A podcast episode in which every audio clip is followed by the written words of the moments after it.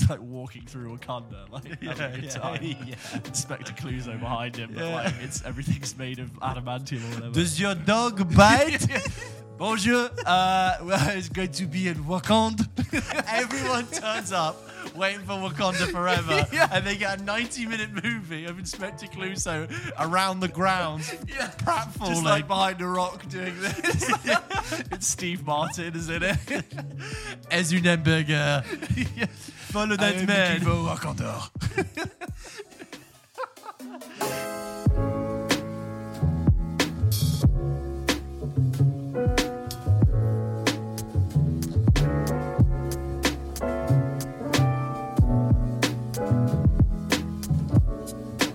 So James, I'm um, going to New York in two days. Oh, yeah. Although by the time this episode airs, I will have already been back from New York. But Great. But um, I'm going to New York, and How I'm wondering exciting. if I should have like had a movie playlist. Like, should I have sat down and watched a load of like New York films to get me in the vibe? or do we have any? You know, d- do you have any like New York film-based recommendations? So many. Um, should watch Maid in Manhattan with Jennifer Lopez yeah, never seen and it. Ralph Fiennes, who does a rom com. Weirdly enough. know. Yeah. Um, you got the great, you got the Good Times, Uncut Gems. They're very New Yorky Yeah, films. They're yeah. like the gritty Diamond yeah. District. God, But you, I feel like you maybe maybe have watched Yeah. it recently. Taxi driver. Taxi Driver.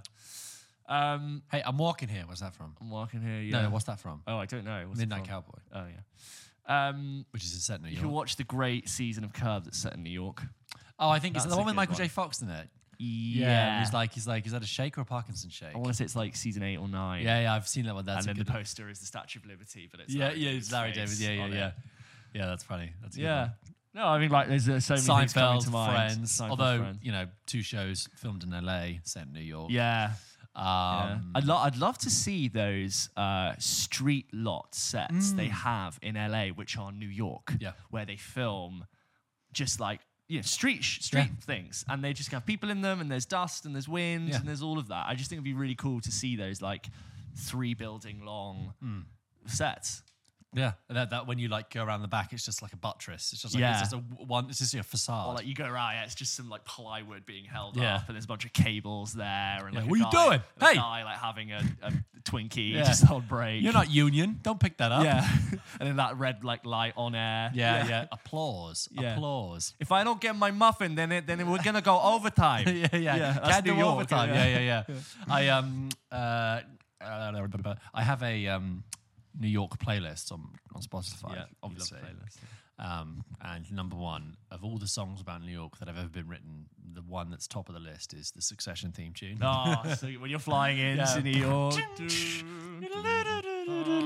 Mm. Because that's when you see it. You know, you see the Freedom Tower, and um, Yeah. who needs Frank Sinatra? the cool like got- sort of twisty shots Yeah. looking up at the skyscrapers. This is where I will make my fortune. yeah. We're gonna be fucking war. No, We're gonna be it's a at war.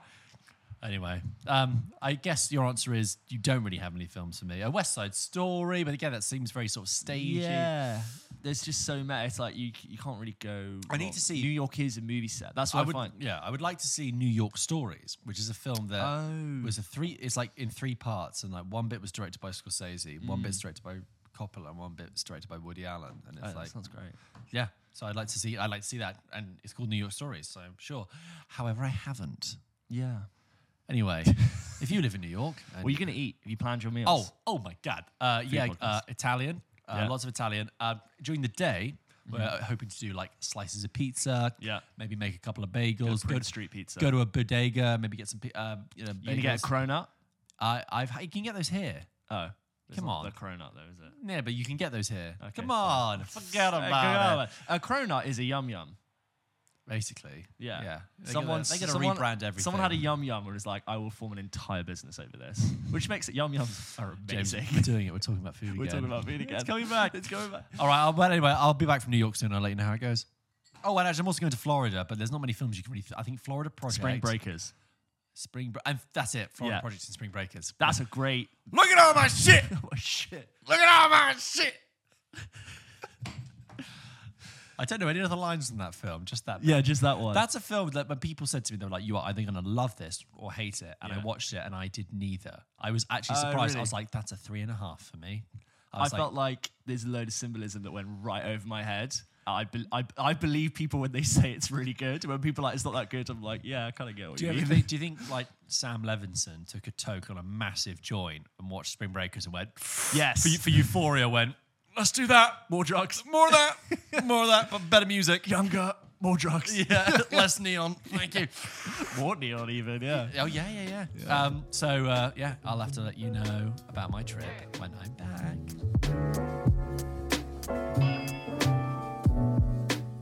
Know that Waka Waka is um, co- a cover? Yeah, eh, eh. it was an, an Shakira. Is it like uh, was like yeah. cultural appropriation of the highest regard? No, because like Shakira was like, oh, I, I you know this ly- this lyrics just came to me, and then like when when it came out as the song for the 2010 World Cup, Yeah. this group. Uh, they were from West Africa, but the song had become this this this group from West Africa had this massive hit in the 80s called like Zambawa, I think it was Zambawa, and uh, it, it went everywhere and it became big in Colombia where Shakira's from. Yeah. I think she probably un, you know subconsciously heard it. And uh, if you go and listen to the original song, you're like, that is the that is hundred percent. It's the same song. There's no there's no Really? denying it. It's jamina eh, eh, waka waka. Wow. Um, it's like when Ed Sheeran gets sued for like one of his songs sounding really similar to something else. then- but there's like this is like completely black and white, right? Really? Um. Anyway, and uh, I think FIFA heard about it and they said to Sony, they were like, "You you do know you need to go and like sort that out because Yeah. this is the theme tune of the World Cup." And Sony were like, "Okay, we'll just we'll give them a credit. We'll give them a credit." Um. I hope they make some good made some good money out of it. I hope so too. Anyway, what, what That was was Vuvuzela year. Do you remember? It was like just the whole time watching the World Cup. I remember like the first couple of games being like, "Is that not gonna stop?" Yeah, just this Is that just drone. the whole.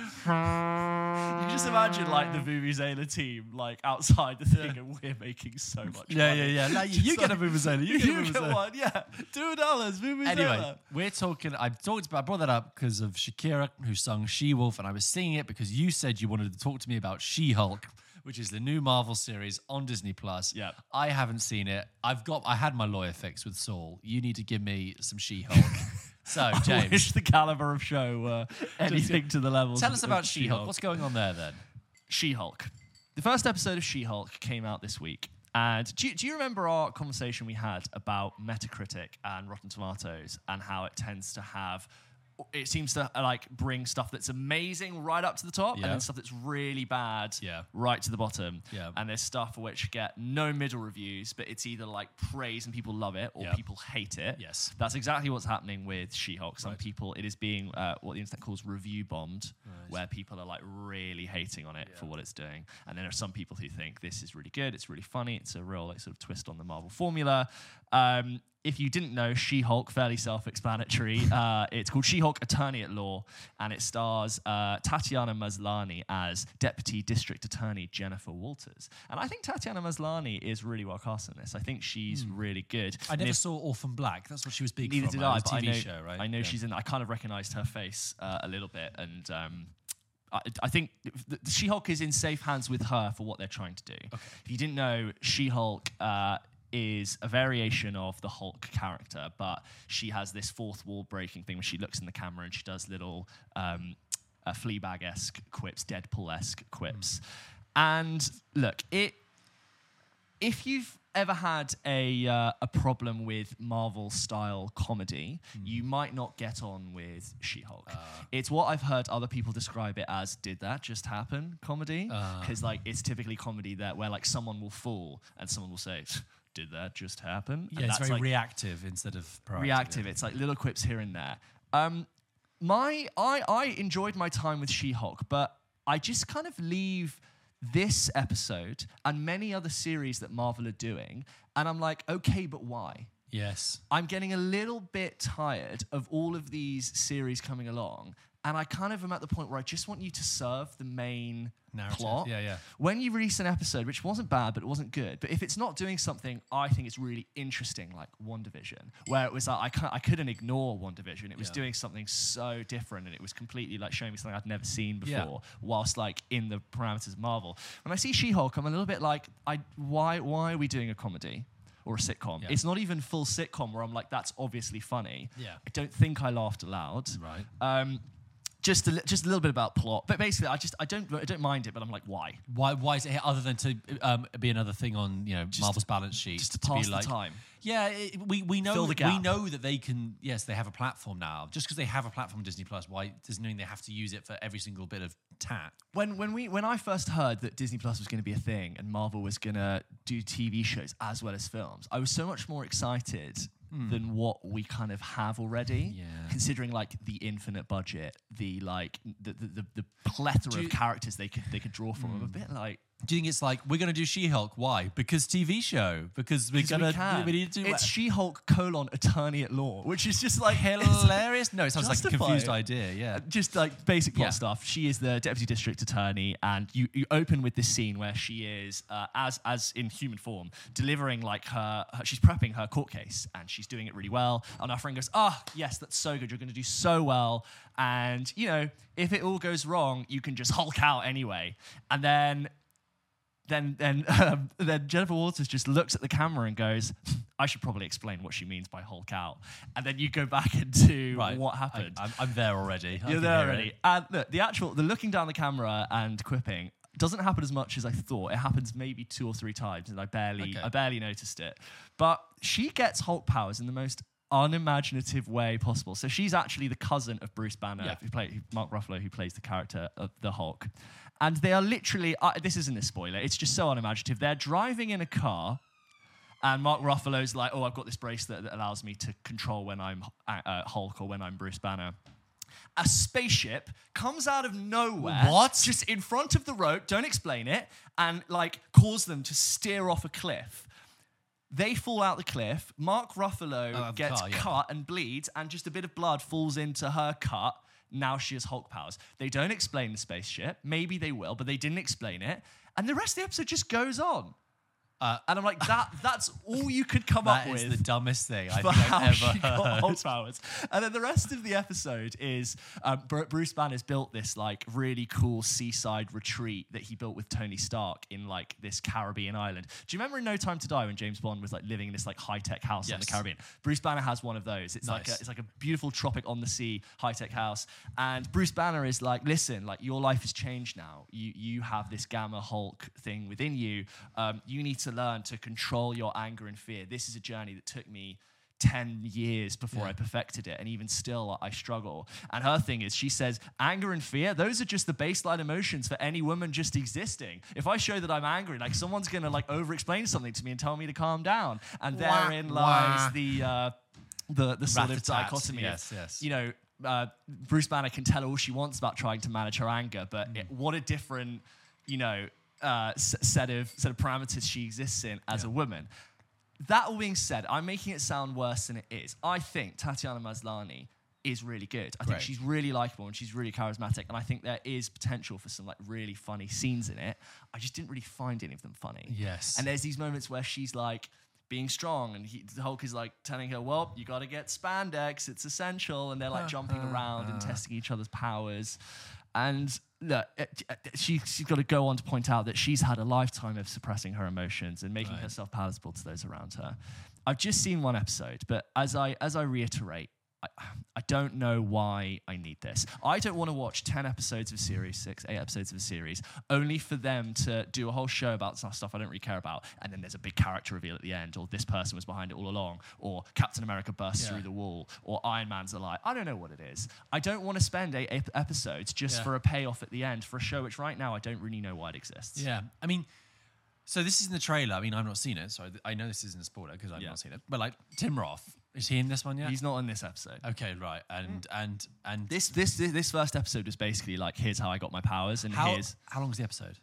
uh, 45 minutes. Hmm, I think so. Interesting Yeah. length for a I want to say comedy. 45 minutes. Yeah. Why? Why? Why? Yes. Why? That's what I think I see when I look at it. She-Hulk, Attorney at Law. It's clunky title. It's She-Hulk. Sorry, it was 30 minutes. Okay. 30 minutes. But it felt like like forty-five. 45. It, it's like, if someone said it's a sitcom, I'm like, is it? It didn't really have sitcom energy. It's like Marvel humor condensed into a couple of montages and a, as I said, a really boring way to get powers. Uh, yeah. It's like you've, you're a t- I know you're a TV show and you can tell a smaller story, but why is the idea so small? Yes. What?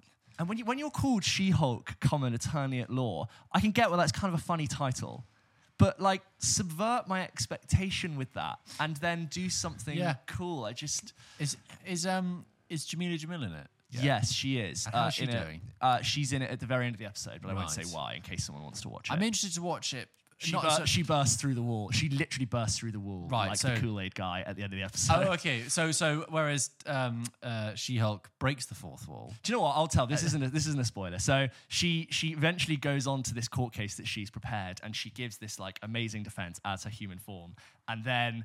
Jamila Jamil in villain clothing bursts through the wall and hits her, and she like rages into the Hulk and realizes that like the two worlds are colliding, and like Yeah. the judge is like order or whatever. So yeah, And that's it. And that's the episode. But I'm- you have the whole thing with her and Mark Here's the thing about J- Jamila Jamil. I find her. She's great. She's a very charismatic person. I always find it interesting from a British point of view because remember she was on T. She like presented T4. Yeah. Like ten years Yeah. ago, and then she moved to the states uh, in a very interesting story, by the way. You should ever hear it. I don't know if I know the career movements of So, okay, back up, back up, back up. Jamila Jamil, so most people will know her as being in the, the uh, American sitcom The Good Place, right? Yes. Um, which was in for many years and brought her to sort of worldwide audience. But, but prior to that, she was a British TV presenter, not an actor, British TV presenter. The Good Place was her first acting role. To British audiences, we'll of a certain generation will know her as being on T4, which is the, like a spin off of Channel 4. Um, doing like music festivals and like interviewing bands and things like Yeah. that. And she was just around, like, or presenting um, like the chart show on Radio One and in as that, well. in that era was one of the few female BAME presenters that Yes. you found on TV, which is very rare. Um, I, I remember, sorry, it just reminded me that I remember seeing a, like a TikTok where it's like ten years ago, and, and Jamila Jamil presents the chart show. Right, yeah. And Frankie Boyle does this sketch. He says, uh, you know, Jamila Jamil hosting the uh, Radio One chart show is absolutely groundbreaking. In fact, it would be even more groundbreaking if anyone actually cared. um, anyway, um, she then, uh, from what I can remember of the story that she told in an interview, I believe she had a breast cancer scare. And in the time between going for a test and awaiting the test results, she wrote her bucket list. Wow. And she was about 28, and uh, which is our age, James. um, and she was like, one of the ones things I want to do? I want to move to America, and I want to like try and be an actress, right?" And so she just did it. She like she wrote it all down. She made this plan, and she was going to do it. And then like f- four weeks later, her test results come back, and it was fine. But she was like, "Oh no, I've already kind of decided to do this now." So she moves out there, and like she's out there for a, a, a- a she gets very lucky. She's out there for a short amount of time, and she gets to know um, Mike Schur, who people will know, who uh, was one of the writers in The Office and uh, The American Office, uh, and was cousin Mose in it, and then went off to make co-make Parks and Recreation. Pretty big person to me. Yeah, pretty big person. I think she might have had a TV connection that might have been able to connect them together, or whatever. But she went to a party hosted by Mike Schur, right? Yeah. And he basically said, "Oh, we're looking for a character that's of Pakistani heritage, um, who's like from a very um, rich background.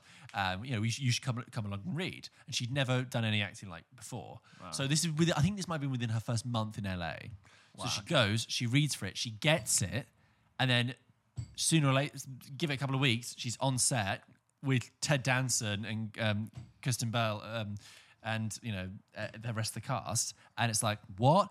And then she's in this massive show. Wow. And look, I love Jamila Jamil, very funny in- interviewer, great personality, and and, and like charismatic presence, as, as we saw with T4. Um, I felt like she was kind of trapped in the, in the role in the Good Place because I think it's like she, she it was clear she hadn't done a lot of acting. Yeah. And I feel like the writers then panicked and like wrote her into a little corner. And I was Oh, like, I "Ah." see. so what? I'm sorry, I, I, I'm not trying to be mean. What I mean, what I mean to say is now she's part after the Good Place, and now she's doing more acting in Yeah. a different show. I am interested to watch her performance in She-Hulk to see how the evolution of Jamila Jamil, the actress, the actor, Yeah. is going. In the sa- in the, you know, if she, her ambition was to become an actor, move to LA and do that, which she's now doing. Yeah. I'm interested to see how that is going for her. In this Marvel show, which on Yes. paper is a huge Yes. show. Does that make sense? Completely, yeah. I right. see what you mean. Long way to get about Yeah. it, but yeah, I, Th- to- I totally get what you mean. I mean, Also, she she literally said one line in episode one of She-Hulk, get it. but remains to be seen. Yeah. I love at the beginning of the next episode, she's like she's like blasted out into space or something. That's the sole sum of her character. Character. neck just snapped. And, and she, it. when she moved to LA, she she met James Blake, the musician, and then out an item. Oh, I like James Blake. Yeah, and they um and they've, been together, and he wrote a song about her, which is really great. Like it's just sort of like what a, what what a, what a spin on the dime of This, uh, this of world we live in. I hey? know. You know. Um, so Jamila Jamil, I I, I I like Jamila Jamil. Would like to see what how this Now I is feel going. like I need to watch for Jamila Jamil. Team Jamila. just to throw support from the UK. Um, I mean, I mean, look, I, just to round off my my points. I don't hate it. I understand why people are angry. Not really. It's Not a silly really. thing to be angry I think about. I think people, um, a lot of you know, dumb, uh, ner- you know, not dumb. That's what I'm saying. What I'm saying, like dumb, you know, troll, internet trolls, Yeah. male internet trolls. sensationalist, clickbaity people as well. Sensationalist, clickbaity, male internet trolls are taking uh, big punches at this in the same way they took big punches at Captain Marvel. Yeah, and I think also because it's a female-led the comedy coming from a from a woman's voice as well. Yeah, Probably. I, I feel threatened. Oh no! yeah, uh, I think I will not watch this. Anymore. I let. I Even think for Jamila. I think look, I think there's going to be episode, the last episode, someone be like, oh my god, someone. I know this is going to happen. This is how Marvel does their show. Someone's going to come in and they'll be like, oh, that character was there, or this, or Tim Roth is back. Yeah. I just, I'm going to wait for someone to go. No, actually, James, what they're doing here is really funny, or it's Yeah. really good. I'm going to need someone to sort of really push for me to finish it, because this is what point we've been making is that a lot of this Marvel stuff is becoming slightly non-essential. Yeah. Whereas before, towards Endgame, I was like, I want to absorb as much as I yeah. can, and every time I every time I give myself more, it's rewarding. Yeah. Do you know what I said before about Tim Roth? It's just like, really, you're going to do that? Is Yeah. that like that? Is that the most interesting great idea? Maybe. I mean, he's a good actor, Tim Roth. But okay, well, so you're not going to watch anymore. Maybe out of curiosity now, I Yeah. might watch the first episode. I can't but- wait for you to be like, James, I love it. I and Jamila lo- Jamil, wow. Yeah. Give her an Emmy right now. Give her her Um, own show. TBC, if you've seen She-Hulk Attorney at Law and you'd like to let us know your thoughts, then email into hello at pulpkitchenpodcast.com. And if by like episode five or six in a few weeks' time, I want someone to like shake me and be like, James, you were wrong. You've gotta Please watch give it." it a chance. You've got to watch it. It's it's not what you think. All the review bombers are wrong. Um, I would also be very interested to hear arguments for why it's good, sort of not spoiling too much. But yeah. There's a She-Hulk in the closet. Oh. See ya. I think Andrew Garfield is properly good at acting. Hot take. I think he's knew? and he's actually very versatile. Yeah, he can be. do like quirky, awkward, shy, Hmm. quipping, Spider-Man, swashbuckling. He can do. I haven't seen Tick Tick Boom, but I think that's like Yeah, you know, got it's great. lauded for. Did he get nominated for that? Yeah, I believe so. Yeah, yeah. He can do like uber confident. Like re- realistic, gritty, modern Or drama, not. like 99 Homes. Mm. And I just am like very often impressed with Andrew Garfield. I've just started watching Under the Banner of Heaven, which Right. is this new show on Star for Disney Plus. Yes. Uh, I don't know if like the umbrella. I of think Star. uh, usually that means it was on Hulu in the That's it. States. Yeah. and that he plays sort of uh, a, a Mormon sheriff investigating the murder of someone who's someone who's committed a murder and who's part of his own faith, and you know it's really sort of questioning like how he views his religion and God, and Hmm. Oh, who could ever who could ever do something like that. Um, I sort of don't want to put comment on that because I sort of want to see more of it before I before Yeah. I speak about it. But I'm just I'm like always impressed with him, and then him jumping back into Spider-Man in No Way Home, and I Hmm. thought I actually felt like he was. The best of the three Yes. in that film. Yeah, yeah. He made me smile the most, and his films are the worst of the three. Yes. Do you know what I mean? Of the Spider-Man films. Yeah, no, I agree. I, I see what you're saying because I um I liked Andrew Garfield like when he was coming up, in you know when he was in Social Network, which is kind Never of his, Let Me Go as well. uh, yeah, which I never saw, but I know it's you know he, he's a great actor and he was in um this I, this British TV movie called like Boy A about a, a Right. it's not about witness protection it's about a boy who commits some violence when he's a kid and then he uh, maybe even wrongly you know um, implicit in it and then uh, years later that sort of catches up with him. He won a BAFTA for that and I remember him at the BAFTA this is like 2009 maybe like or 2008 at the BAFTA TV ceremony and he was like completely shy and like barely said any words during his speech like completely thunderstruck. Yeah. uh, Which is rare and then an I, I think actually, and I think I remember as well that afterwards, someone then went to host an award and said something that was slightly like took the piss out of him because basically Andrew Oh, Garfield really? rocked up and he was wearing like his very skinny black tie that was of the era, Yeah. and it was like dishevelled, and he was like, oh yeah, you know, you know something, and then I think someone rocked. It might have been James Nesbitt, but don't quote me. It was it, somebody was just like. Yeah, and you young guys who rock up with your skinny ties, you know, not even done up to you, but you know, top Oh, button. yeah. Um, I don't think it was James Nesbitt actually, but whatever. Anyway, and then he was in that, and he was in Social Network, and he was great. And then he was cast as Spider Man. And you know, I only saw the first Amazing Spider Man, but but Yeah. you know, he as you said, he can be great and quippy. And then you know that the, the news that came out in 2015 that it was like, there's no more Spider Man for Andrew Garfield. You're out. Yeah. We're going to Marvel and we're recasting it, and it's Tom Holland. And I, Yeah. I, I really felt for Andrew Garfield. I really felt like, Yeah. you poor guy, you've been just like dumped by the by the machine Yeah. and and coughed out, and you're just like on the garbage heap. You're, you're yesterday's news. And I know that the Spider-Man experience was quite um, strange for Andrew Garfield, and you know because I know he was a very big Spider-Man fan when he was younger. And there's in one of the Hollywood He talks roundtables. how he was really young as well. Like Yeah, he was very, very young. When he was um, on one of the Hollywood roundtables, he he spoke about, you know, making them and then going to see them and being like, "What is Yeah. this? No!" and having it like. I can't in front of imagine what eyes. that's like. Uh, yeah, you know, and- like you work on something for so many months and you wait and you go back for like reshoots. and the image you of what it is in your head. Yeah, and you, you train for it as well because you Yep. have to like get fit for that. There's so much that goes goes through that. Yeah, and, and he's and he's talking about it, and he's talking actually with Dev Patel, and Dev Patel was basically making the same anecdote about the Last Airbender, Yeah, which, which was like his I've first big. seen, but no, but like I've for him, Dev. Patel, he'd like come off the back of Slumdog, and was like going to make this big, massive movie that he'd never made before, a big blockbuster, Big CG and then he sees it, and he's like, "Holy shit, what a what a pile of nothing." Yeah. and and that's what Andrew Garfield felt.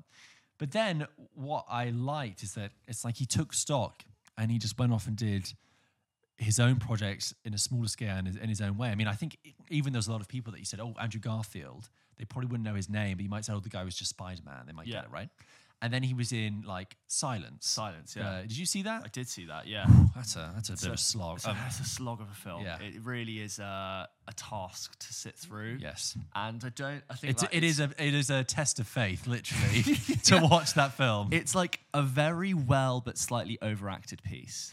yes, You've got a- a- a- Adam Driver, who's good. He's even like in a bad film, he's Best good in actor of his everything. generation. And him and Andrew Garfield like go to Japan to find the person who's basically like given up their faith. Yes. And there's a lot of very intense dialogue. Yes. But why would Father do that in Yes, this yes, it world? is. And I don't understand. Could why you, I don't understand why you would do that in this place and what what. And Yeah. it's just very like breathy, raspy, beautifully shot. Uh, of course, it's a Scorsese film. Of course. But and yeah, also done with um they are from Portugal, so they slightly speak with a slight. Oh, uh, yeah, it was a We are speaking English, but we have the Portuguese uh, inflection slightly, but to, to indicate that we are not from England. And they're very like skinny and sort of Yes. stuffy pope types. the prep, though, if you ever hear about the prep on that that movie, Oh. I think him and Andrew Adam Driver went to like a retreat. Um, Because Adam Driver got very thin, and he's a bit- Adam Yes, Driver yeah. carries a lot of muscle. uh, he, they went out and they like spent time in a. Um, uh, I think it was because they're Jesuits in the in the in That's the the film, term. and I wonder if they were. I think they might have gone to like a Jesuit retreat or something, but they did something very very um, grueling uh, Yeah. in, in in the preparation that was like, whoa, that's that's commitment.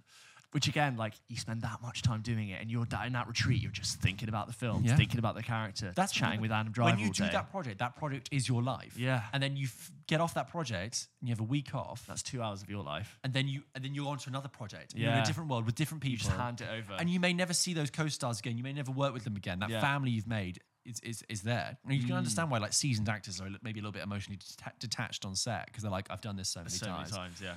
By the way, on that, just you just reminded me of an anecdote that um, Marc Maron mentioned on his podcast about the way that actors find it hard to shake a character once they Yeah. once they've just done it. James nearly just Yeah, knocked his water over, and then camera. then then it would have been your turn, right? Yeah. Um, and he talks about going to see Pacino in like open air theater about like six weeks after he. I think I don't think Scarface was even out yet, but it was but it was clear in retrospect that that Pacino had just finished making Scarface. Yeah. And was going to do, I think, Shakespeare. Wow. And Marc Maron was like, "I'm sure I was watching like Tony Montana in Romeo and Juliet. You know, it's not. You know, there was definitely a little bit of, hey, ma, are the potatoes? I want to do deal. yeah, yeah, with the ma- um, which is just just quite funny. And um, anyway, so back to Andrew Garfield.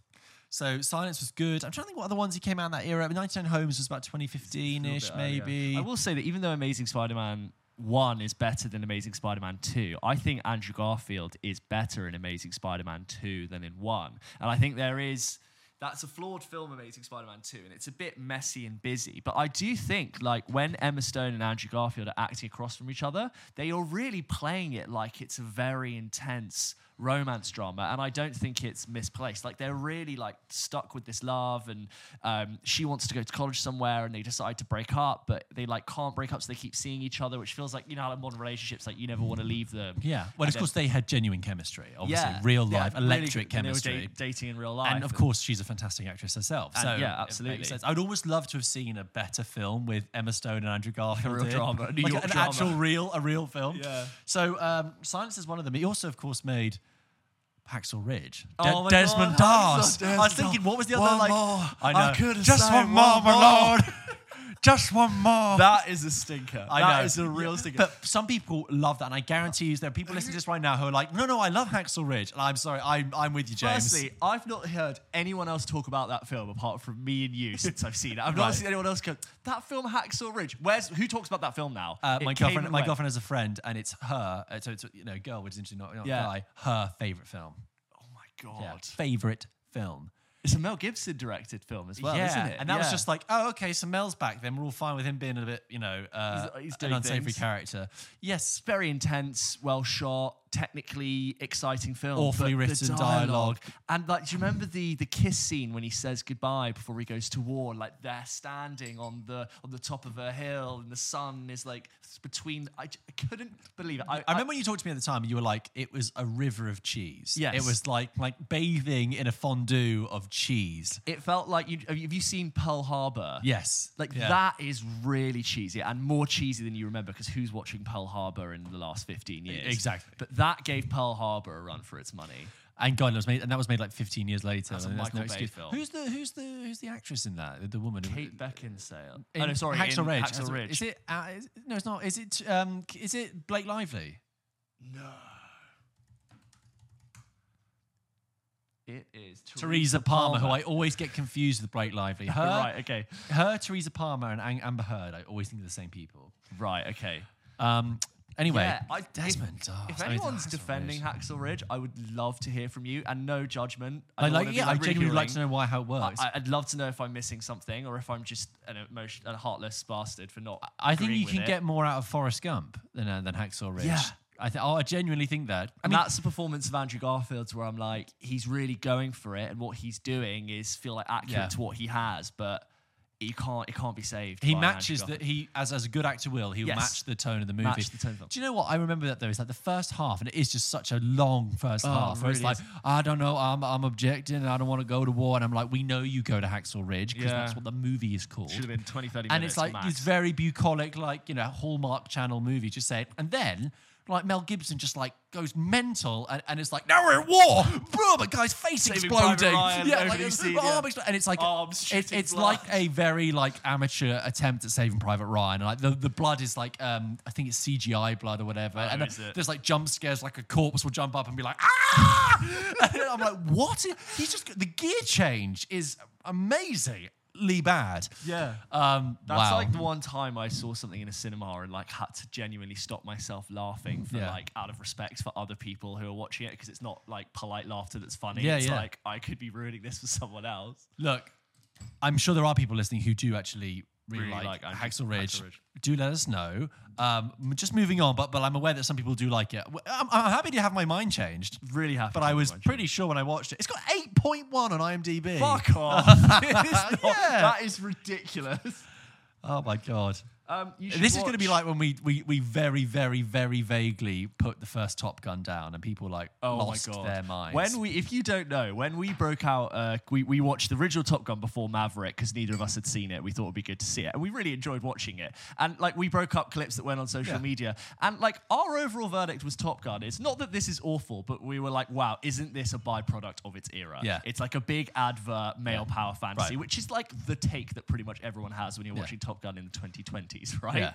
And we all of a sudden got absolutely lambasted from this new audience that we don't have, which Yes. is like white Gen X men with a Confederate In- in flag Middle America. in their picture, or like holding a rifle with an Alsatian in like Missouri. Yeah. And we just got like, you like, and then all Yeah. sorts of slurs about Yeah. like how we're like modern snowflakes, don't Yeah. understand these limp wristed men. Yeah. Um, and it was just like, oh my god, this means a lot. Yeah, to some, some people. And we, but we, I mean, we were, we were kind of laughing because we're like, this is, we barely even criticized We it. barely criticized. And also, it. to be accused of being a snowflake by someone who is so overriled by the faintest of criticism against a- Yeah. a, film from 37 years ago. Yes.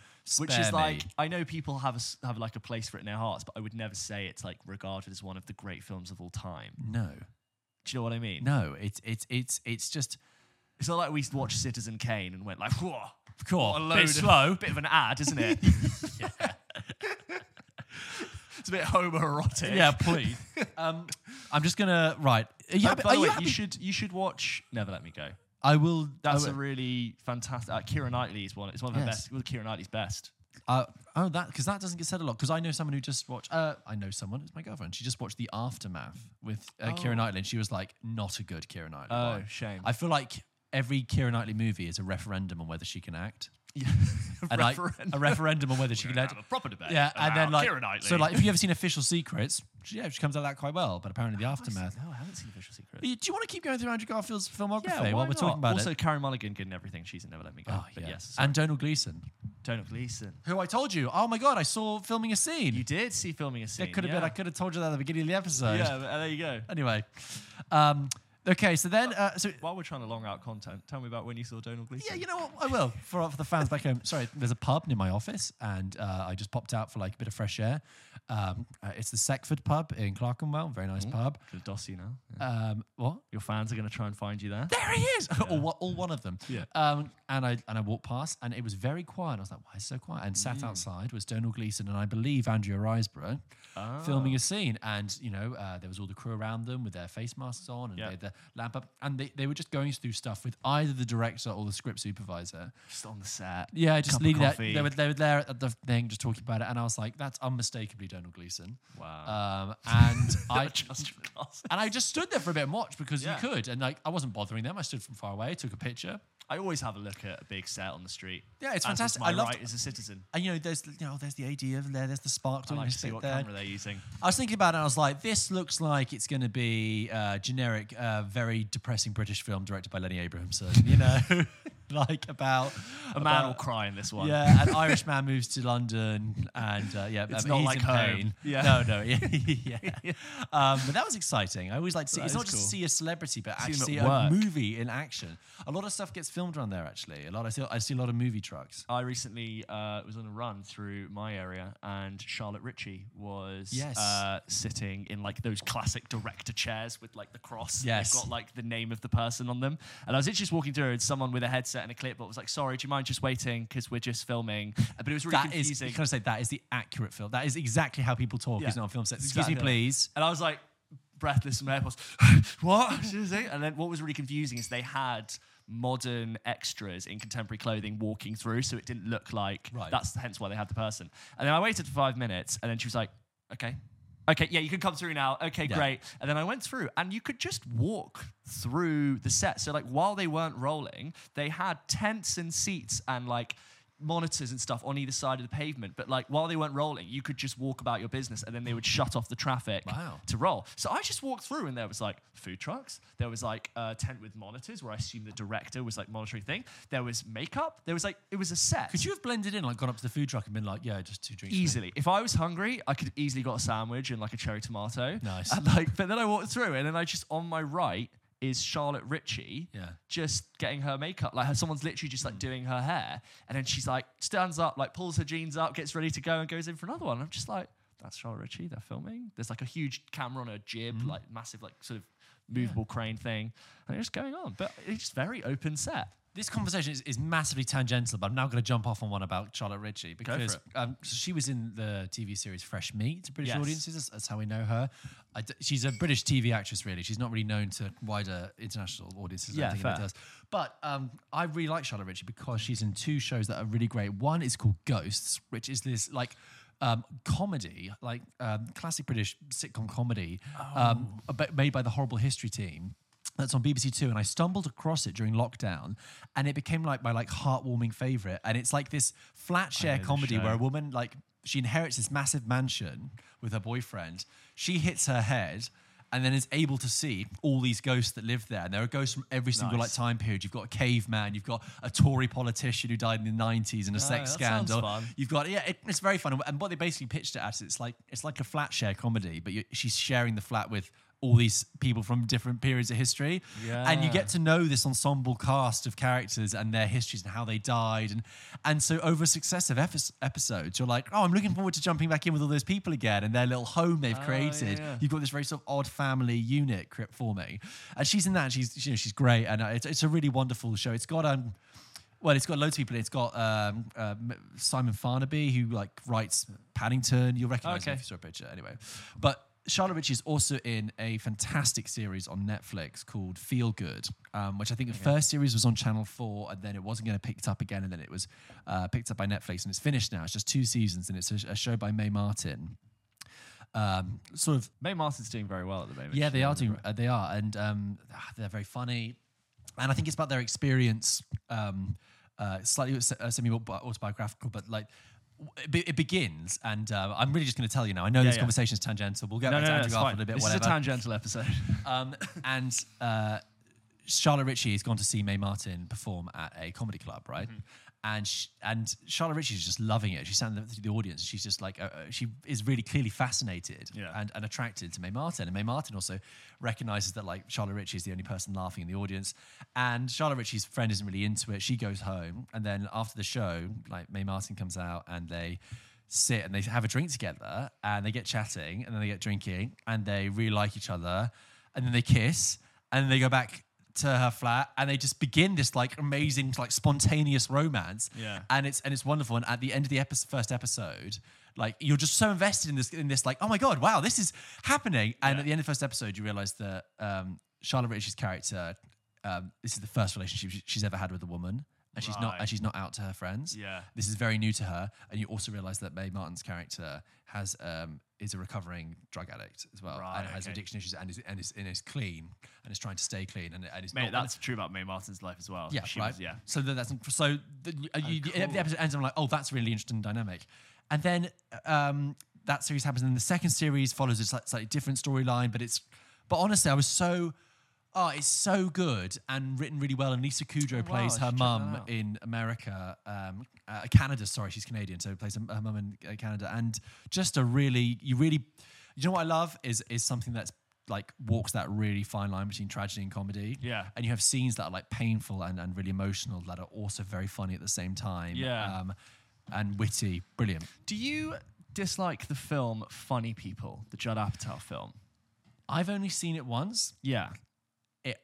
Does what all Judd Apatow films does. I know, just got it's too far long. too long. But you know what? I remember at the time going, huh, I remember not being able to take my eyes off it, but acknowledging it was too long. yeah. But like, the- just uh, a similar note. I don't know why that just came into my head, but I really like that film because I'm sure there are others that have done this. But it really showed me like what socializing in LA would have been like when you're encountered with like really huge established stars in their mm. mansions, and then like a bunch of other people like all scrapping to try and make it in comedy. Yeah. And like that sense that everyone's trying to like, I'm doing a show, I'm trying to like do stand up for the first Yeah, time, yeah. I'm being mentored by like this huge person. And I just thought like that was quite an interesting film. It is too long.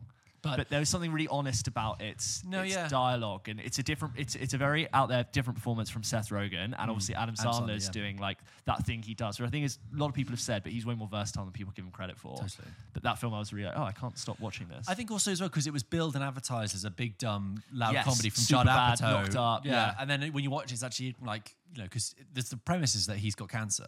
Adam Yeah. Sandler's character is a lot more subtle cancer. and- and then and I remember and like, it's not about about fame and what it Yeah, means to totally. be admired for being funny. And there are funny moments, but I remember yeah. watching thinking, oh, this is more interesting than I gave it credit for when I actually threw it on. Yeah. Um, and Eric Bana turns up for a great little bit, and obviously Leslie Mann's in it. Um, yeah, I don't mind that. I would probably watch it again, but I think I've seen it twice. okay. I, I remember watching it on TV for the first time and just being like, "This is." Judd yeah, not what I Apatow films are all kind of like, oh, there's maybe something more in that than I thought. That's interesting. Yeah, It's still going. Okay. yeah, it's still there. I always like Trainwreck, actually. Did you see that? Yeah, I've seen Trainwreck once. Yeah, I, I yeah, me too. But I really enjoyed it at the time. I think I was the only person I know who did. But I, I'm constantly like when when my girlfriend's like, I'm really hungry, and Bill Hader has this amazing like, well, like Amy Schumer's like, she nearly sick, and she's like, you know, it's just really hard because like I haven't eaten anything today, and he's like, okay, he's like, yeah, like all I had was like a coffee and a bagel, and and then I had some yogurt, Yeah. and then just like a salad, and he's like, right, so you had breakfast, lunch, and a snack. yeah, yeah, yeah, yeah. I always say that to my girlfriend whenever she's like hungry, she's just been eating all Oh. day. Um, Um, yeah, I do like it. So then he, um, well, okay, I'm skipping ahead a bit because we had Yeah. Tick Tick Boom, but I'll get back to Tick Tick Boom in a second. The other films he makes after that are Breathe in 2017. That was Andy Serkis's directorial debut about Yeah. um, um, Robin Cavendish, who was like um, uh, paralyzed, as a paraplegic, I think, and um, and his wife cared for him. It was Claire, with Claire Foy. It was like a period piece. Yeah. Uh, I don't know how good that is, but whatever. Then he was in Under the Silver Lake, which I have not seen, which was the directorial follow up to It Follows, right? Oh. Yes. Oh, I do remember this. by David Robert Mitchell, and it was regarded as like some people compared it to Mulholland Drive and how how much it split people, but it's like this Okay. weird satire commentary, three hour long, um, Topher like, Grace. um, Pynchon-esque exploration of LA, and some people were like, "No, thank you, I don't like that at all," and some people were like, "Oh, I really see what this is doing. This is different. I'm going to go for it." I haven't seen it, many because the runtime. But I loved it follow, so I think it's about time that I actually went back Ooh, and watched yeah. Under the Silver Lake. Okay. He was also in a film um, from one of the Coppola's. He was also in a Gia Coppola film called Mainstream, where he's like, uh, which is also with Maya Hawke and Nat Wolff, and that is about uh, three p- people struggle to preserve their identities as they form an eccentric love triangle within the fast-moving internet age. Um, that only has five star on IMDb. Not that I rate IMDb, but also I, I've I've heard that's a very very messy film, but Andrew Garfield gives a very committed performance. Then Always he was take the ratings with a pinch of salt. Absolutely. Then he was in The Eyes of Tammy Faye, which came out this year, which John, Je- Jessica Chastain won an Oscar for. Again, Yeah. I have not seen it. Th- I, I hate to keep saying that phrase. I have not seen it. No. There is a finite amount of time. like, I'd we've one of- seen a lot of films. One of my points, that, like as an overall for this conversation today, is that like Andrew Garfield for me is a draw to go and see a film. yes. Yeah, there's still some things I haven't seen of his. Um, but clearly very versed on different in all these ones. And then, yes, uh, uh, uh, he kind of had this. I feel like from that moment I said I felt sorry for him. And uh, when he got dumped from Spider Man, yeah. he and, and he's found his way back because last Christmas it was like his moment. Not only did he come back in No Way Home, but he also had Tick Tick Boom out at the same time, Yeah. Oscar nominated, and it was like Andrew Garfield, man of the moment. It's like fans and critics. So Tick Tick Boom, for those who don't know, or those who didn't see it, uh, was a film on Netflix uh, about Jonathan Larson that Lin Manuel Miranda made. Who's Jonathan Larson? I didn't know either. Jonathan Larson was a um, a, a passionate. Uh, musical uh, aficionado who wanted to write the next best musical, and he was up and coming, and he wrote several musicals. One, his first one was called Tick Tick Boom. The second one was um, uh, it's called something else, and his last one, most famously, was Rent. Which I've never seen. And I, I didn't know this, but um, uh, but it is kind of told at the very beginning of Tick Tick Boom, and I think I can just say this. Mm-hmm. Um, the sad thing about Jonathan Larson is that he was this up and coming talent, and he he made Rent, which which Really went, struggled as which, well. yeah, a very struggled, which is what the film's about. But, uh, uh, Rent went on to be one of the longest running Broadway shows. Yeah. Uh, won loads of awards and was fantastic. But he died. He didn't get to see it. He died the night before it opened um, of a of um, an aortic aneurysm, um, which is just unbelievably tragic. Yeah. Unbelievably tragic. And what Tick Tick Boom is about, What is that? What did you say? Unmovable. I think it's an aortic aneurysm. Like I'm not a doctor. I don't think I should. Uh, people can a Google it. heart-related issue. Yeah. No, it, No? it- Well, yeah, aortic just, is heart. Yes, but I'm not.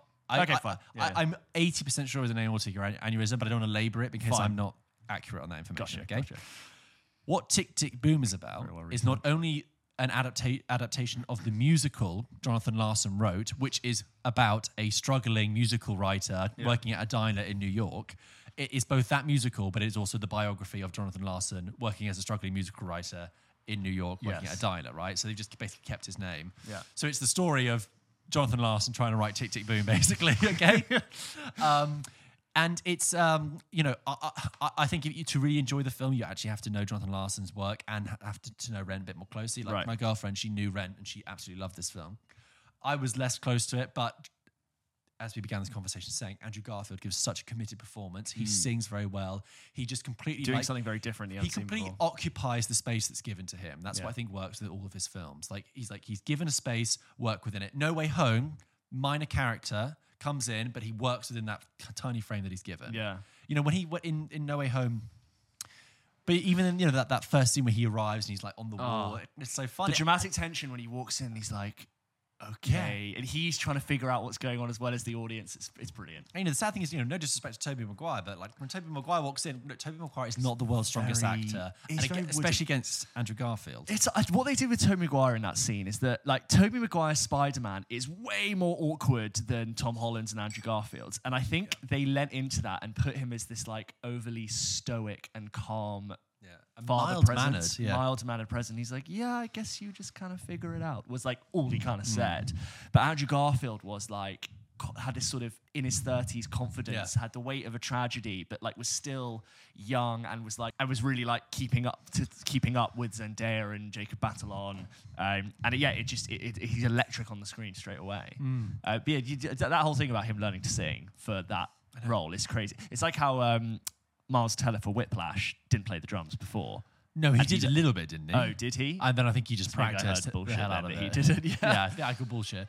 Uh, but I'm pretty sure he didn't know how to fly a plane before Top Gun Maverick. Okay, so you, you could use that as an example. yeah, I bet. Um, and then we bring us up to date back to the Under the Banner of the Heaven. That has been a very, very tangential, discursive look at only the recent films of Andrew Garfield, Yes. inter- intercut with random bits of other information about other other things. films. But I think what we can conclude is Andrew Garfield, phenomenal talent, as Yeah. you're right. And Sorry, I, we haven't seen more of your films. and I and I really look forward to seeing him in more because it's clear he, he's incredibly versatile. Mm. And he's got he can do the small eye thing. He does very small eyes, like ah. And he does lots of like little moments where it's like you can tell there's something going on in his mind. It's funny actually when I'm thinking about Tick Tick Boom. In all of his performance, there is a theatricality to him, isn't Mm. it? Like he, he's a very good film actor, but It there is that kind of sta- stagey. stagey theatricality Yes. to what he does. Mark, you know, from the Social Network. Yes. You know, You know, you know how um, Mark Mark Rylance is very subtle, but he's very he very like really telegraphs what he's doing. It's like you know exactly you know exactly what he's communicating, yet it's still withdrawn. Yeah. It's not. It, like that. That's what I feel. It lies in the heart of a really good actor. Like you don't need to sheet, scream, and shout and like overly posture Yeah. yourself to make your point. But yeah, I know exactly what you're trying to communicate. Like in Dunkirk, when those little moments that he says, like "Le- "Leave him alone, George." Yeah. You can tell what he kn- that he Yeah. knows that you shouldn't he's really got press wisdom in his eyes. in war. Yeah, Yeah. I think um, Andrew Garfield, if you are listening, we'd love to have you on and talk to you about your career more. I'm sure. Yeah, I'm sure I know you- you're listening. We will. we'll squeeze you in. We, we got time, and uh, don't worry, it'll happen. If you like Andrew Garfield or any other actors and think we Mm. should go back and if there are any Andrew Garfield films that we haven't seen that you haven't think they're great, are there any other actors you think, oh my god, we'll, we'll talk about that filmography? Let us know. And if you love silence, the let know Scorsese again, film, the yes. Scorsese silence. I didn't, not didn't just dislike it from this Yeah. podcast. Please, guys, try it sometime. Yeah. You might learn something. Um, okay, that was that then. James, do you have anything else to say? Not at all. Thank you very much. James, just before you do emails, I just also read that he's going to play Richard Branson in the, in the new film Andrew Ah, Garfield. What's it Interesting. called? What's the film called? Hot Air. Interesting. Yes. Okay. Because I think it's going to be about the famous um, balloon thing that happened with Richard Branson. Do you know the story about that? He liked to, No. like, really liked to race around the world in a, in a hot air balloon. It kind That of went a bit sounds wrong. like Richard Branson. Anyway, emails. That'd be good. That sounds good. Right, yeah, let's do some emails. Uh, if you wanted to email into the show, you can do by emailing hello at popkitchenpodcast.com. Just like Catherine did. Hi, James and George. I was curious if you ever consider film tests such as Bechdel, Duvernay, or Vito Russo before deciding to watch a film or after watching a film. I often find myself and the one mate I go to see every movie with leaving the cinema and discussing whether or not the film passed them or not. The latest Batman, the Batman, I thought didn't pass Bechdel. Then my mate pointed out that it might have been one glimpse of it, not sure if the other woman Zoe Kravitz talked to is named or not, and then found myself even more annoyed that if it had passed, it did so because of one minuscule scene. This isn't to say I don't enjoy films that don't pass these tests. Multiple Harry Potters fail. Uh, multiple Harry Potters fail, for instance. That's interesting. I didn't know that. Um, and then Autumn Staple at this point. But I do tend to find myself rolling my eyes a bit at newly released films that don't pass these tests. Um, just before I read the rest, the Bechdel. We'll get into Yeah. the other ones, but the Bechdel test is, as we So, know, so yeah, it, it was um, uh, sort of coined in, in one of her comic strips by the uh, comic artist um, Alison Bechdel. Yeah. And essentially, the Bechdel test is this: Does the film have uh, more than one named female character? Um, do they have a conversation with each other? And is that conversation about something other than men? Yeah. that's the very sort of broad. And there is a shockingly low, Yeah, low of number of numbers, uh, numbers, uh, films which have passed that. and it's a very pithy and wise uh, lens with which to view some films at some times. Yes. Do you want me to answer the other ones as well? The- Um, okay. yes. Go into the other ones. So. DuVernay, which comes from Ava DuVernay, who was um, a black filmmaker who made Thirteenth and Selma and much else besides. Um, I mean, like she also made other stuff. Not-. The film wasn't called as much else besides. um, so d- d- a bit like how the Bechdel test is about the representation of women on screen, the DuVernay test is about the representation of people of color on screen, Yep. and the Vito Russo one is about the representation of LG- LGBTQ plus people on screen as well, right? So to answer Catherine's question, like, how do we feel about tests like that? Like, Yeah. I, like I just said about the Bechdel test, I think I agree. I think there's sometimes really interesting ways with which to view uh, films. Obviously, there are some films that, by their construction and often you know based on a true story, can't uh, fail the, the Bechdel test. So you, obviously, Harry Potter, not based on a true story, Yeah. but Harry Potter fails. The one I always think of is like Captain Phillips, right? Captain Yes. Phillips, a good film, very solid film, great film. Not fails the, pass it. fails the Bechdel Yeah. test. Thirteen Lives, I'm sure, fails the Bechdel yeah, test, right? Yep. Sure. Um, but it's more to call out, um, you know, how poorly represented uh, female characters are. So we're talking about the Batman there. I agree. In a, in a film which I know the scene you mean, but I don't. The fact that you can't remember the name is also Yeah. quite telling. the fact that the film invokes the specter of uh, like abuse and violence against women, Yeah. but does not then create create a space for women, female characters to sort of discuss that. Yeah. Um, Just to be clear, it's not like it doesn't matter if the character has a name. It's whether Yes. or not after watching the film you can tell me what the character's Yes, name is. exactly. Right? Yeah. Um, and I think I think there is slightly like, yeah. So how do how, um, how do we feel about the test? Um, the only thing I'll say about the test is that I think I would never use it to measure. Like I would never use it to be the the the final measurement of a film's quality. Yeah. Like I would never say I'm only because that watch because, films that pass. Yes, because that film passed the Bechdel test, I will fail. I'd obviously, I'm very aware that you and I are talking about this as Yeah. straight white men. Yeah. But um, I would never want to not see something purely because it fails the Bechdel test. I think it's just more uh, uh, an interesting way and, and a way of holding films to a, to a higher standard and a high, higher account. Yeah. Um, I think there are certain films where there are big missed opportunities to, to have better representation of all. And when you come to that Russo um, test with um, LGBTQ plus representation, it's like it's more than just having a character just um, saying they're gay or being a minor character being like, oh, that's the gay character, isn't it? Yeah. It's more than just tokenism. Um, what do you have to say about it? Yeah, I, I feel the same. I'm never going to not watch a film because it doesn't pass. Like I don't, Yeah. I don't think I look out. I'm looking out for films that pass it, but I'm Mm. always like, yeah, what? I'm always shocked by how how how little a film will pass it. Um, a really obvious and slightly tragic example is uh, Tolkien just doesn't write women. Mm. He never really has, and when he does, they are they're just not really very well fleshed out. There are some amazing scenes with female characters in Lord of the Rings, and uh, when they went to do The Hobbit, they wrote in a new character called Tauriel, played by Evangeline Lilly, to give like a female presence because there would be literally none. But those films don't pass the Bechdel test, even though they've added female characters into it. Um, Also, I'm Yeah. just thinking. Sorry, did you want to finish your point? no, uh, I was going to say, and then it looks like with the Rings of Power, they've made a conscious effort to change that. Whether or not it passes the Bechdel test remains to be seen. But there's also a very terrible omission of the original Lord of, Lord of the Rings films not having a single person of color in them. Which, like, when you're dealing with fantasy, you can do whatever you want. There really isn't an, an excuse or like a specified skin color for you to have made that decision. Which is one of like it's one of my favorite films, unfortunately, but it's like very sort of lacking in that in that department, which is a shame. I I was- hope Rings of Power changes that. Star Wars, you know, uh, new, the original trilogy is very bad at, at representation of both people of color but- and and also of, of women as well. Yeah. like, apart from Leia, there's only like two other female characters, and they have like their um, their total amount of dialogue is like two minutes Yeah. in the whole three films. Um, I was just thinking about And even though Leia's awesome and very like, you know, can save herself, she is also a princess that needs to be saved by the, her main character. Uh, uh, Leia's one of the better princesses that needs to be saved in fiction, but still, I was just thinking as well though, like when Harry met Sally, yeah, does that pass the Bechdel test? You know, you've got a film written by uh, Nora Ephron, one of the better written. one of the better written, uh, beloved uh, films by a very talented um, female screenwriter.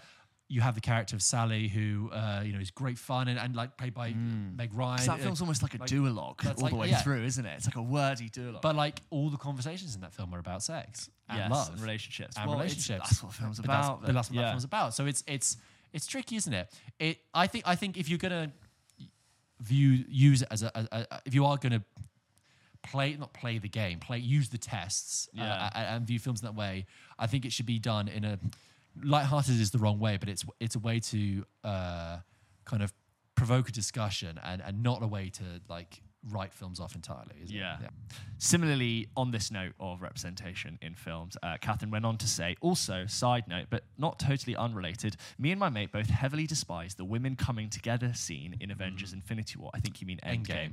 Uh, there is a little one in Infinity War, but they do Oh, it yes, again in Endgame. yeah. Uh, to me, to me, it feels very forced and an attempt at feminism at the hands of a man. A moment of "Here we go, we included the women for you. That'll make our female audiences happy." Or if it was more sincere than that, it failed because it was so put together, only there to make a statement that it lacked any real impact. The scene could have nicely ended with Okoye saying, "She's not alone," and saving Wanda. Oh, so you are talking about the Infinity Oh, War one? Oh, yeah, with but there's an even bigger, bigger one, yeah. in Endgame. Okay, uh, but then I would have preferred it to move on to show badass female superhero shots fighting alongside men. Loving the podcast. I watched Down with Love the other night because I, I've had so many people say this, by the way. Oh, watch Down with Love. did they? Yeah, uh, loving the podcast. I watched Down with Love the other night because of its mention of the pod and enjoyed it so much. Already thinking of a rewatch. All the best, great. Catherine. And, yeah, and did your people who watched it enjoy it?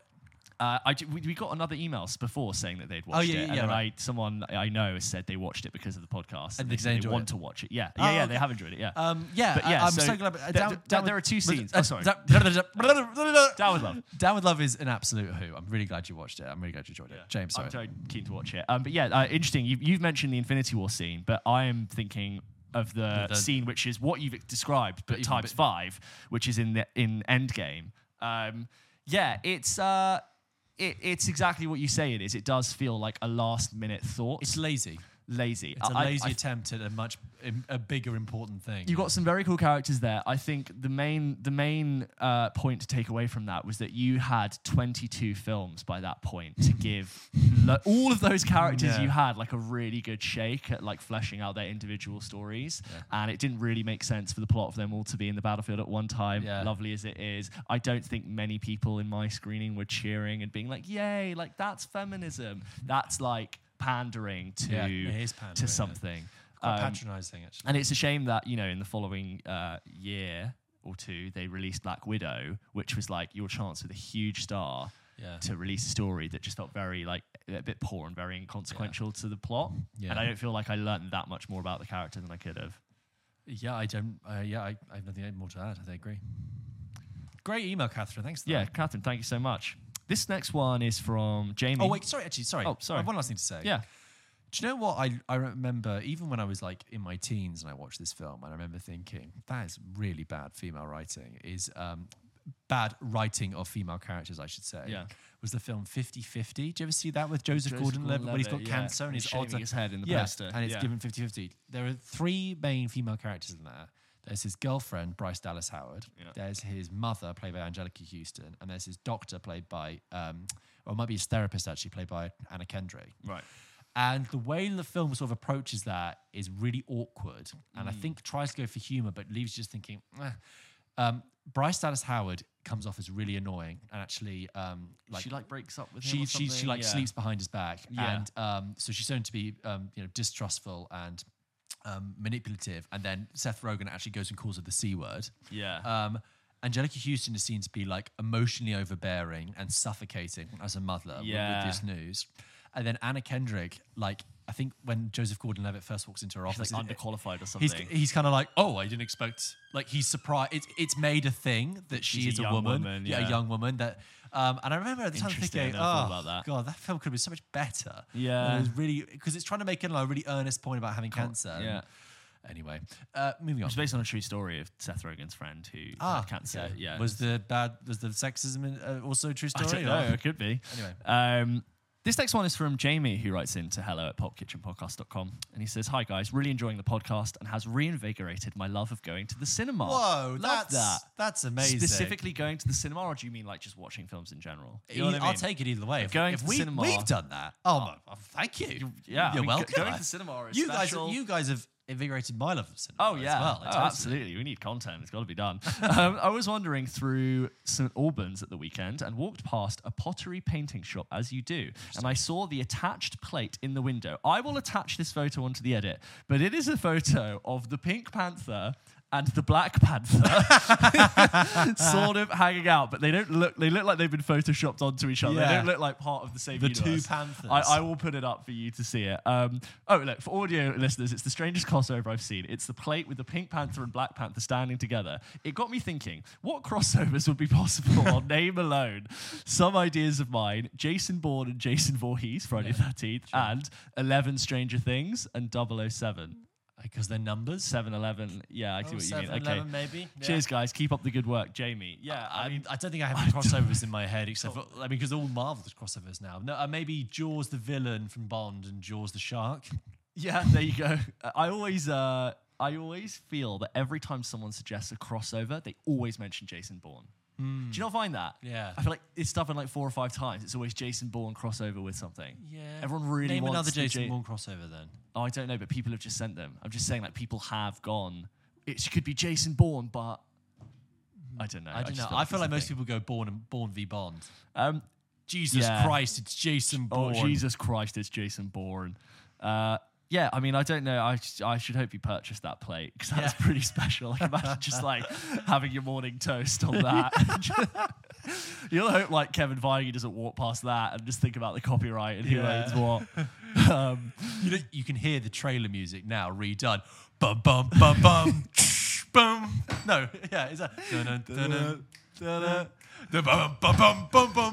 Bum, this summer. This summer.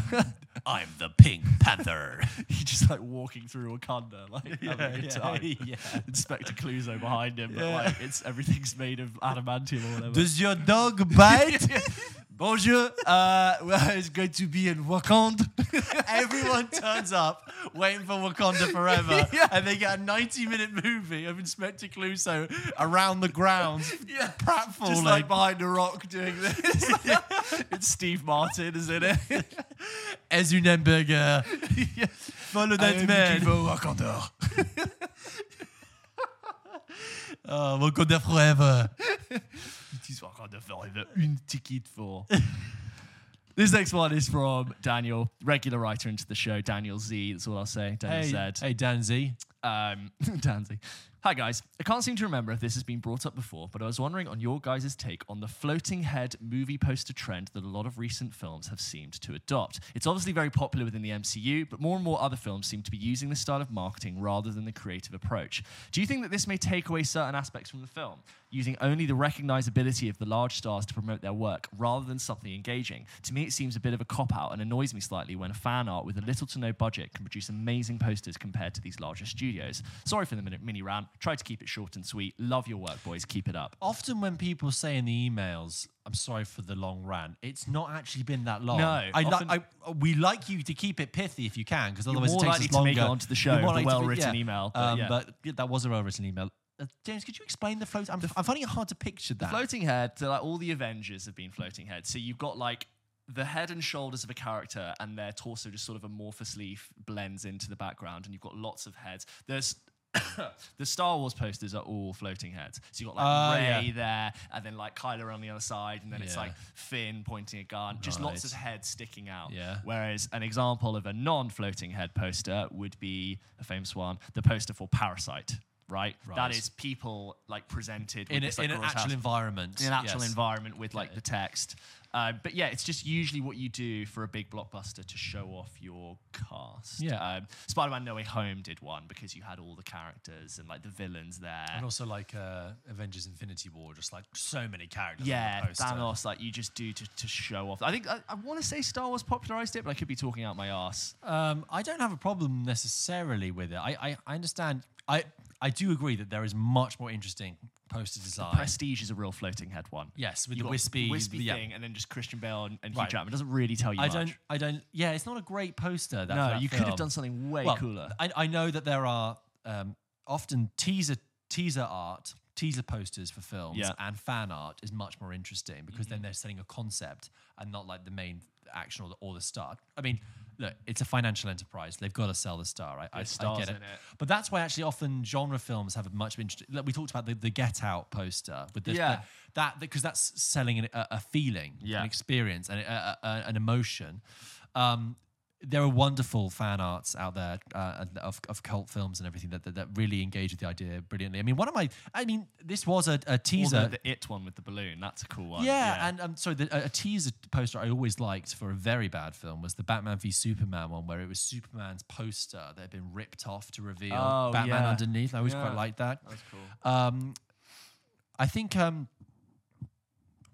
But then they also did like the Superman logo like slapped onto the Batman know, logo, just- just I in case you're in doubt. Looked right. Yeah. um, there was a uh, just a random tangent about poster design, which I do find really interesting, and we could almost make a whole other Mm. segment. But um, uh, Polish film posters between the 50s and 70s Okay, are kind of regarded as uh, really influential in, in film poster design because due to communist censorship, they weren't allowed to really sell the Western leads, you know, or the or the Western idea as such. So the way they had to design a film poster was much more abstract and much more well, yeah, abstract. So um, they would pick out like one motif within a film or one image and then make that like the main one. So sometimes if you go back and look at Polish film posters from that era, Yeah. they are really striking. So I mean, uh, the one example that comes to my mind is A Matter of Life and Death, which is actually a film from the 40s, but it was you know re- rerun later on, and and um, you know they didn't want to show any of the stars or the British military because it's a you know, Powell Pressburger film. What they did instead was pick up this one image, which is only in in the film very fleetingly, which is a rose that's fallen on some steps and the petals are sort of wilting down. And what it does, it takes that one image and then creates a soul nude from that. Yeah. It's quite an interesting um, sort of period of film history. You want to hope really people really sit down and think about it. Like Yeah. the American, speaking of Rose, American Beauty, that's a famous one. That's like Yes. evocative and Well, it, it and gives you a minimal as well. Minimal, yeah. I think I do love a, you know a good film poster, a minimal film poster. You kind of want to frame it and and, and, and, and look. Yeah, we it. talked about the Exorcist poster being iconic and being like Oh, with- a, a, a printed screen grab. of Yes, that, and and informed by art history. Oh, the Melancholia. Um, uh, do you know the Melancholia Y- poster? with the the, the, the tie, it's like a tie dye type thing. no, no, Melancholia. You know the Lars von Trier film we talked about. Yeah, before, yeah, with- yeah. It's Kirsten Dunst in she's. It's the pre-Raphaelite painting where she's in the in the water. It's Ophelia, Ophelia drowning in the water. Oh, yeah. You know the. pi- If I showed you them side by side, you would be like, "Oh yeah, my god, that's so That's fine, I need to interesting." like- Um, lovely. Um, well, there you go. That's all the emails that we had this week. Thank you so much for sending them in. Don't forget, if you wanted to send an email into the show, you can do by emailing hello at popkitchenpodcast.com. We really do love uh, hearing from emails, so thank Yeah, you so absolutely. much.